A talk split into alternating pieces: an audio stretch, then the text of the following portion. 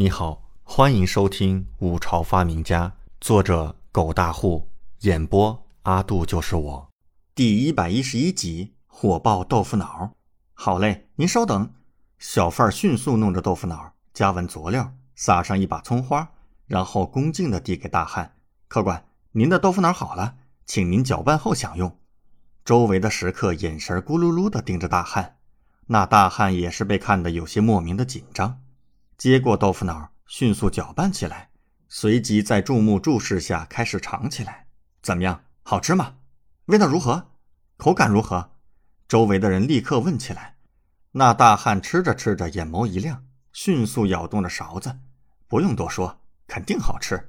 老板，给我一碗，我要咸的，不加葱。老板，我也要一碗，多撒点葱花。老板，我也要，我也要一碗，我要甜的，我要加糖。瞬间。周围的人都争先恐后的上前购买，同样的场景在长安城四条街上都在上演。这豆腐脑一经推出，迅速受到欢迎。还没到晌午，新增添的这些早膳车已经补过数次货了。赵菲儿站在工坊门口，看到来回补货的摊贩们，嘴角笑意逐渐浓郁。旁边戴帽的账房先生正在记账，也是手眼不停。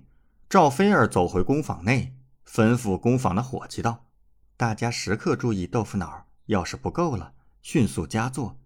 今日豆腐脑是第一次售卖，我们需要一直供应到晚上，切不可出差错。”是东家。工坊内的伙计们都迅速忙碌起来，一脸的干劲十足。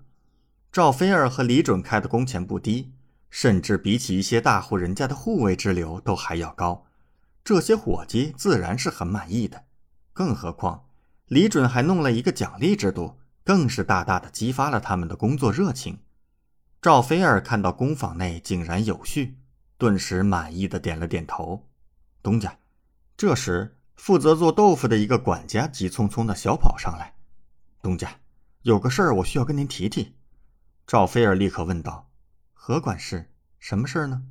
那管事脸色为难：“东家。”现在我们工坊每天做的豆腐量极大，如今再加上早膳摊儿，我们的人手也变得有些不足了，而且地方也显得有些拥挤。东家，你看是不是要尽快换个大点的地方，再招点人手？赵菲儿美眸微蹙，何管事，带我看看。盏茶功夫后，赵菲儿点点头，转头看着身后的何管事：“好，何管事，我知道。”这件事情我回去安排一下，很快就给你解决。哎，好的，东家。何管事松口气，点了点头。如今赵记豆腐生意如此好，他作为管事儿的也是极为高兴，可不想在这节骨眼上出岔子。赵菲儿挥挥手，让他继续去忙，随即再次走出工坊。到了晚间，赵菲儿来到景王府汇报营收情况。今日光是早膳摊儿，我们便营收一百二十两。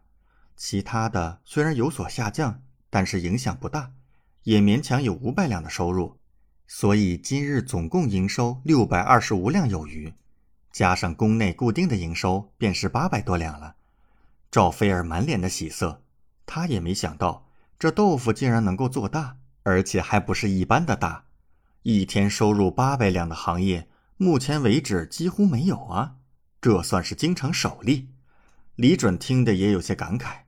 没想到这个世界的钱竟然这么好赚，豆腐店算是彻底稳住了。只要不出大问题，很长一阵子赚的钱只会越来越多，不会少。直到豆腐的新鲜劲儿过去了，营收才可能会慢慢降下来，最后稳定在一定的数值内。赵菲儿提到工坊地方拥挤、人手不足的情况，李准想了想，说道：“之前我看过账本。”现在我们给伙计发的工钱，每个月也才一百两左右，加上材料，每个月的支出二百三十两左右，比起我们所赚的，算是九牛一毛了。也别换大点的地儿了，干脆再开三个工坊，分别对应东南西北四条街，也省得那些伙计来回跑。也再招点人。现在豆腐生意蒸蒸日上，可不能在这些小事上面出了差错。你看着弄吧。